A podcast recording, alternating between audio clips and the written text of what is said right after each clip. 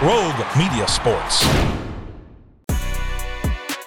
In Los Angeles, despite Kawhi Leonard's impressive 29 point game on the same day he signed a three year contract extension, the Los Angeles Clippers 126 120 win over the Toronto Raptors left coach Tyronn Lue and his team wanting more. This victory marked the Clippers' seventh in their last eight games.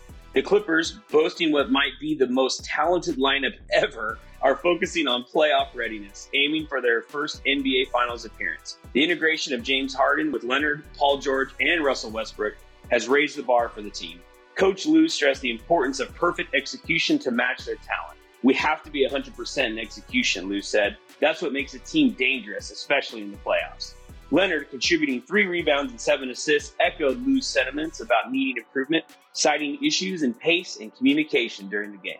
Paul George also showed, scoring 29 points, 15 of those in a crucial fourth quarter rally, marking the fifth time he and Leonard both have scored at least 25 points in the same game this season. The Raptors, led by newcomer Immanuel Quickley with 25 points, and also newcomer RJ Barrett, both played with the New York Knicks just a week ago, scored 24 points. And Dennis Schroeder with 22. They all faced their second consecutive loss at Crypto.com Arena, missing Pascal Siakam due to back spasms. Raptors coach Darko Rajovic acknowledged his team's effort, but lamented missed opportunities and failed rotations.